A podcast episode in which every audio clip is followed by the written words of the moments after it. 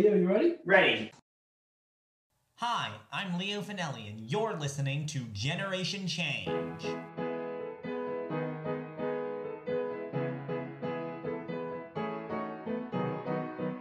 So, this month, we've got an amazing guest here who rose up from a traumatic experience to advocate for others. Chessy Prout is an author, activist, and high school sexual assault survivor. In 2018, she published her memoir, I Have the Right to, a high school survivor's story of sexual assault, justice, and hope, and co founded the national nonprofit called I Have the Right to with the goal to support survivors of sexual violence all over the world. I had a fascinating conversation with Chessy about her journey as a survivor, how this journey inspired her activism, and about her plans for the future. I want to let you know that we talk about some really intense and sensitive subjects in this episode, so please be advised. Hello. Hi, Leo. It's so nice to meet you. Can you hear me? Yes, I can hear you. I'm just nervous. Great. Oh, that's okay. Me too. Okay, so let's get down to the questions, shall we? First, Great. just tell me about the I Have the Right to organization. I co founded the I Have the Right to organization with my mom and dad in 2018 when I published the book. We really started the organization to kind of give guidance, the guidance that wasn't able to get um, when I was going through my own criminal case and going through my own process of coming forward as a survivor. So we wanted other families to have more information to know what they're going to expect going through the process and how they can be most supportive to other survivors while they're going through the process too. How did you come up with the I Have the Right to slogan? Well, that phrase kind of just popped up out of nowhere. So my little sister and I were watching a docu series on the civil rights movement and my mom just paused it and she was watching with us and she asked me and my little sister, you know, what rights do you have as women in America? Like, how do you view your rights as a person in the United States? I something kind of snapped in my mind and I just said to my mom, I have the right to, you know, say no and be heard and I had the right to have autonomy over my body to not be sexually assaulted and that kind of spurred the whole idea of starting a list of what I felt like I had the right to that was taken away from me um, through my sexual assault.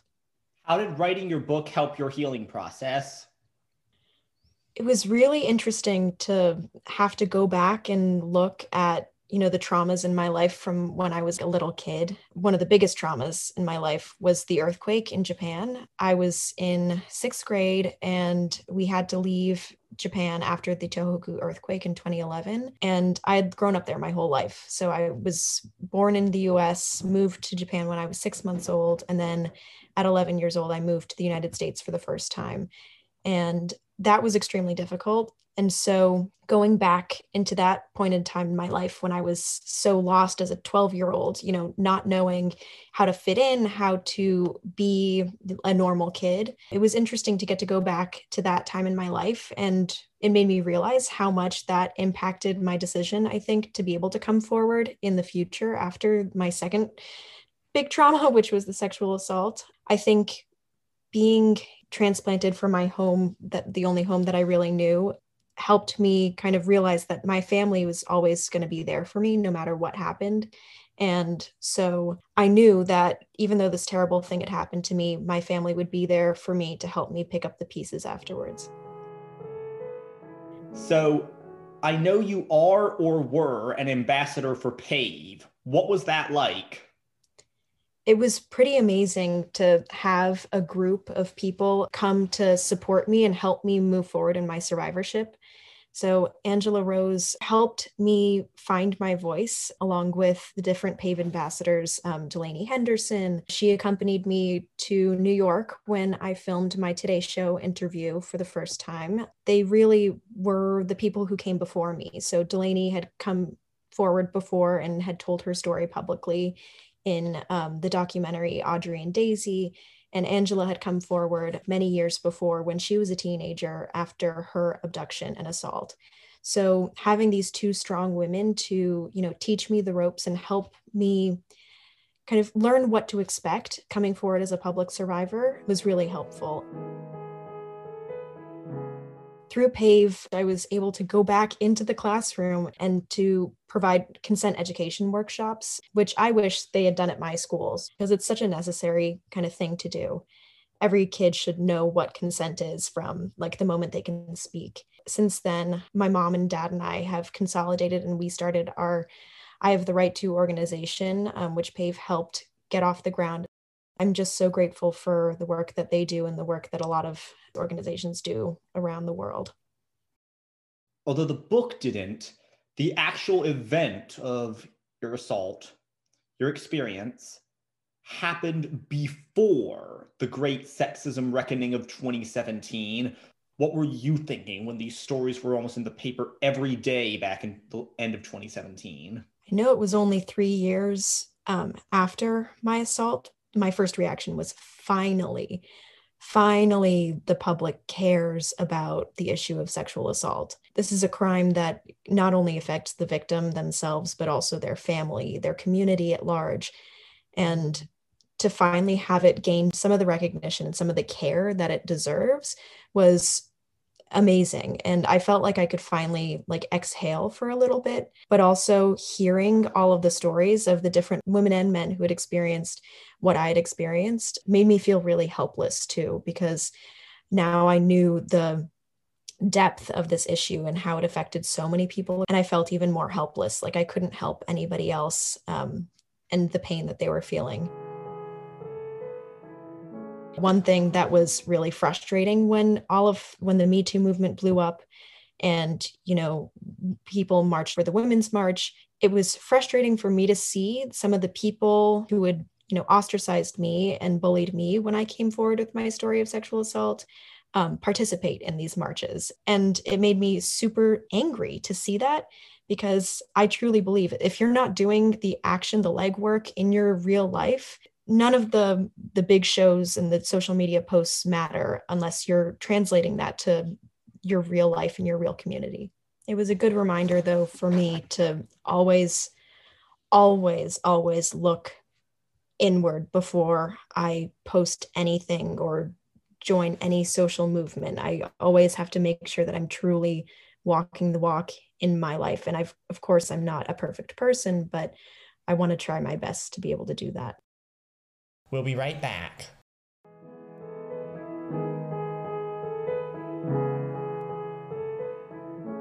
How do you think the media could portray violence against women more honestly? Well, I think that really begins with people, the people involved in telling the stories. They need to have more women in the rooms where these stories are being produced, either in the newsroom or on TV shows or in movies, more people who have actually experienced these sort of instances of violence should be involved in the telling of these stories. Aside from sex crimes and harassment, how else have you noticed the marginalization of women in society? I mean, I, I went to some pretty great schools growing up, but I still noticed the marginalization of women in the classroom a lot and it happened you know between me and my close friends my close friends who were boys who would you know kind of bulldoze over me if i'm trying to make a point in class. And you know ever wait a minute. If they were bulldozing over you then why were they your close friends? I know. That's that's part of the issue. I was internalizing some of that patriarchal you know toxic masculinity within myself to believe that that's okay. Um, but eventually i learned to stand up for myself in the classroom and tried to speak up and with the help of teachers you know but that was high school around four four years ago now. And currently i'm at an all women's college and that dynamic in the classroom is a whole lot different than any other co-ed you know place that I've been in. It's really great to see women's issues and women's voices centered and spotlighted in the classroom, not only through, you know, the literature that we read or the the topics that we focus on, but also through the voices of my classmates. What are some ways we can work to dismantle a culture that normalizes the physical and psychological oppression of women?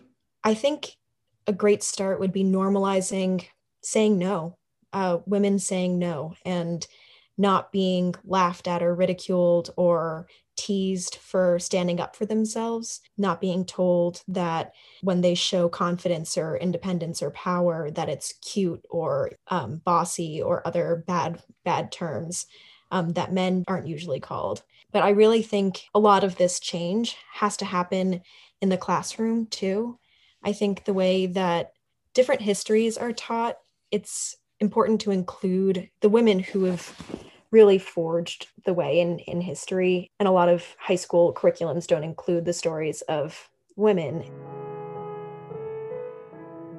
I think one of the biggest things too should be the inclusion of consent education in middle, high school, kindergartens.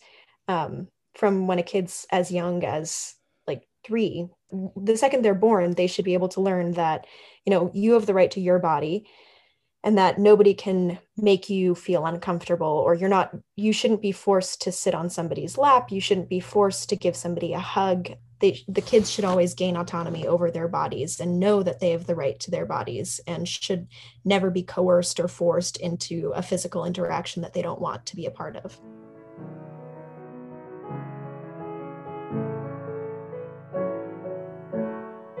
One thing that i've been increasingly noticing that I don't think we're talking about enough is that society is kind of laying down rules for girls on how to break stereotypes as well kind of promoting the idea that in order to like be a strong woman you have to be an astronaut or a doctor or Kamala Harris.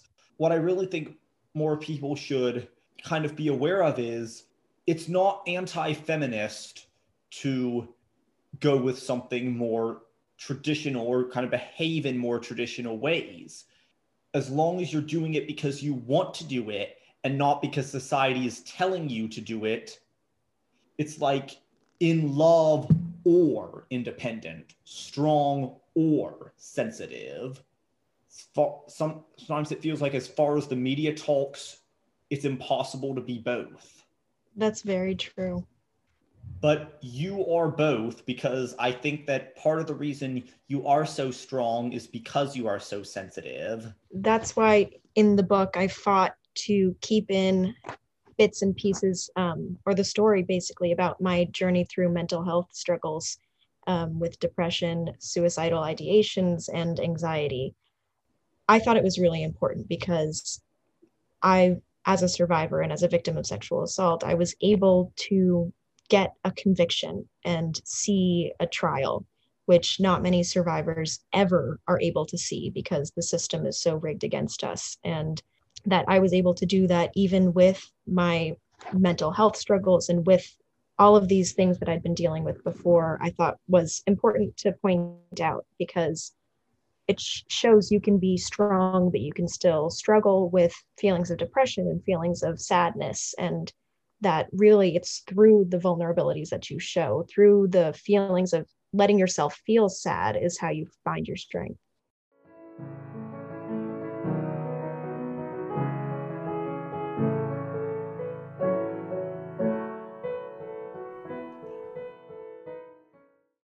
Let's take a short break. I heard you talking about how you most survivors are unable to get a trial because the system is rigged against them. Are you also conscious that the system is also rigged in your favor in the sense that you are white? Oh my gosh, yes, absolutely. I think ab- that absolutely influenced the way that I was able to receive justice. Uh, not only that, but also because of my socioeconomic status, I was coming from a big elite boarding school that, you know, people love seeing scandals. Um, love reading about scandals at these elitist places.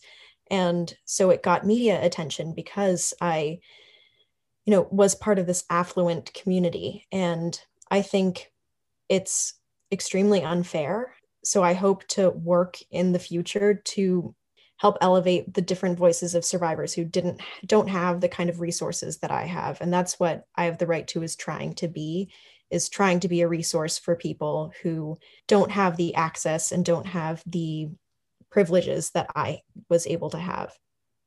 What guidance would you give to survivors who want to be open with their stories?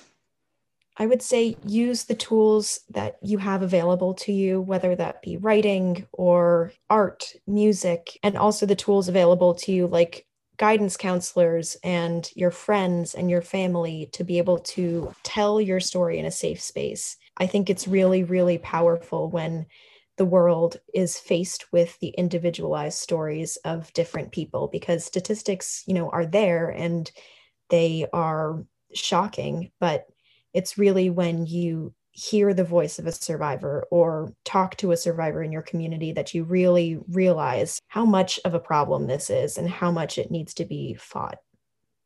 How do you plan on continuing to amplify your activism and your voice in the future? I've been really lucky so far to be able to have met so many different advocates and groups who support women um, in so many different ways, not just survivors, but also women in general to succeed in the world. And it was really exciting this past year. I was involved in a book that was published by Vital Voices, and it is incredible. It, includes 100 different women using their power to empower. And I still can't believe that I'm was included as a part of those hundred, which include the youth poet laureate Amanda Gorman, Hillary Clinton, so many women who have done such incredible things. So I hope to, you know, sometime in the future be able to partner with these amazing women to do things that will help support survivors in every aspect of life, not just in survivorship, but also in succeeding past survivorship and doing the things that they're passionate about and living a happy and fulfilling life. I'm really interested in in writing fictional screenplays too and fiction narratives for movies and you know telling hard stories through film and also through humor too because you know you've got to find laughter. Where my truest thoughts come out is when i write fiction stories screenplays. I was just going to say i think we have that in common.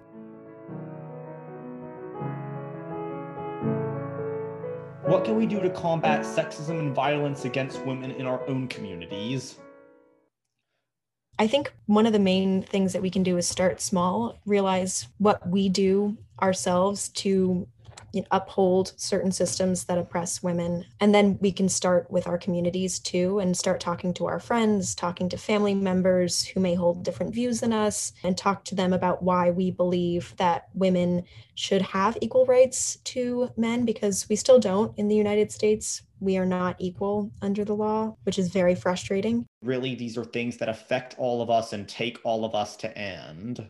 Yeah.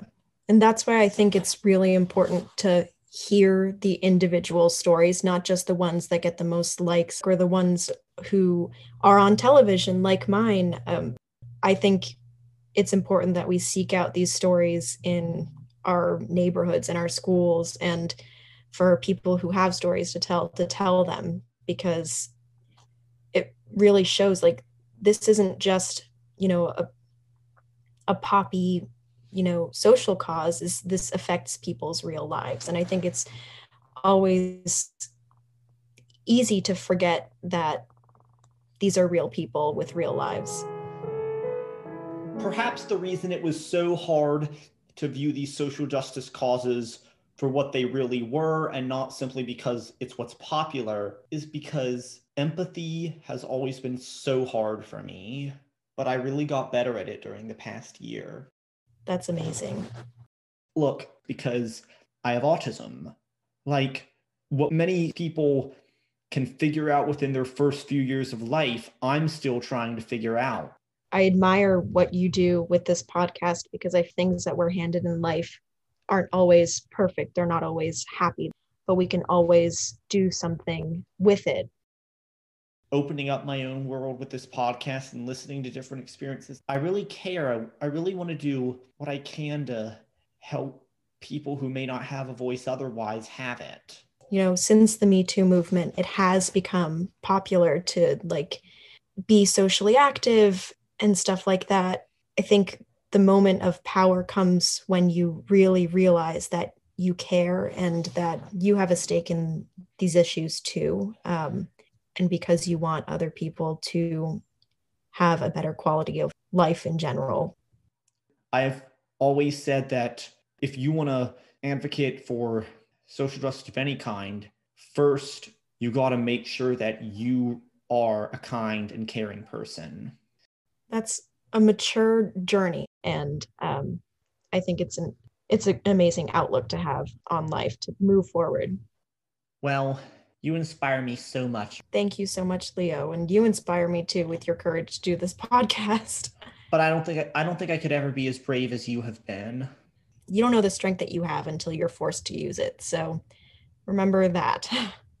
I didn't think I could do it either, but I'm here today and I'm very happy that I'm still here. Thank you so much for being here. I loved having you. It was incredible. Thank you so much for having me. Bye. Thank you so much, Leo. Bye.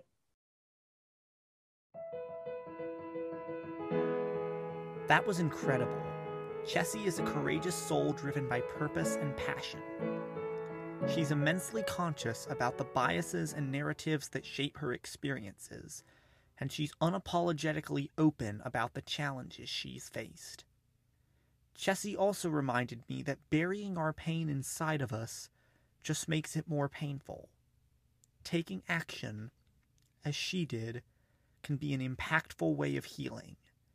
And like Chessy says, action can start with just listening to people's stories. So listen and use what you hear to fuel the change we need. You can follow Chessy's nonprofit on Facebook. Just look for I Have the Right To. On Instagram at I Have the Right To underscore. And learn more at IHaveTheRightTo.org. You can also follow Chessy on Twitter at Chessy underscore Prout.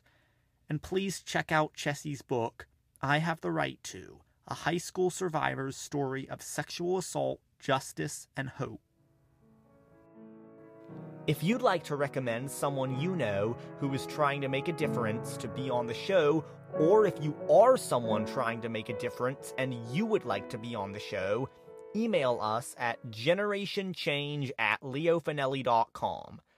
Please follow us on Twitter and Instagram at GenChange with LF. That's at GenChange with LF. Subscribe and review wherever you get your podcasts and just share this with your friends and others. Generation Change with Leo Finelli is hosted by me, Leo Finelli, and produced and edited by Julie and Nick Finelli. Our original music was composed and performed by me, Leo Finelli. Thank you so much for listening.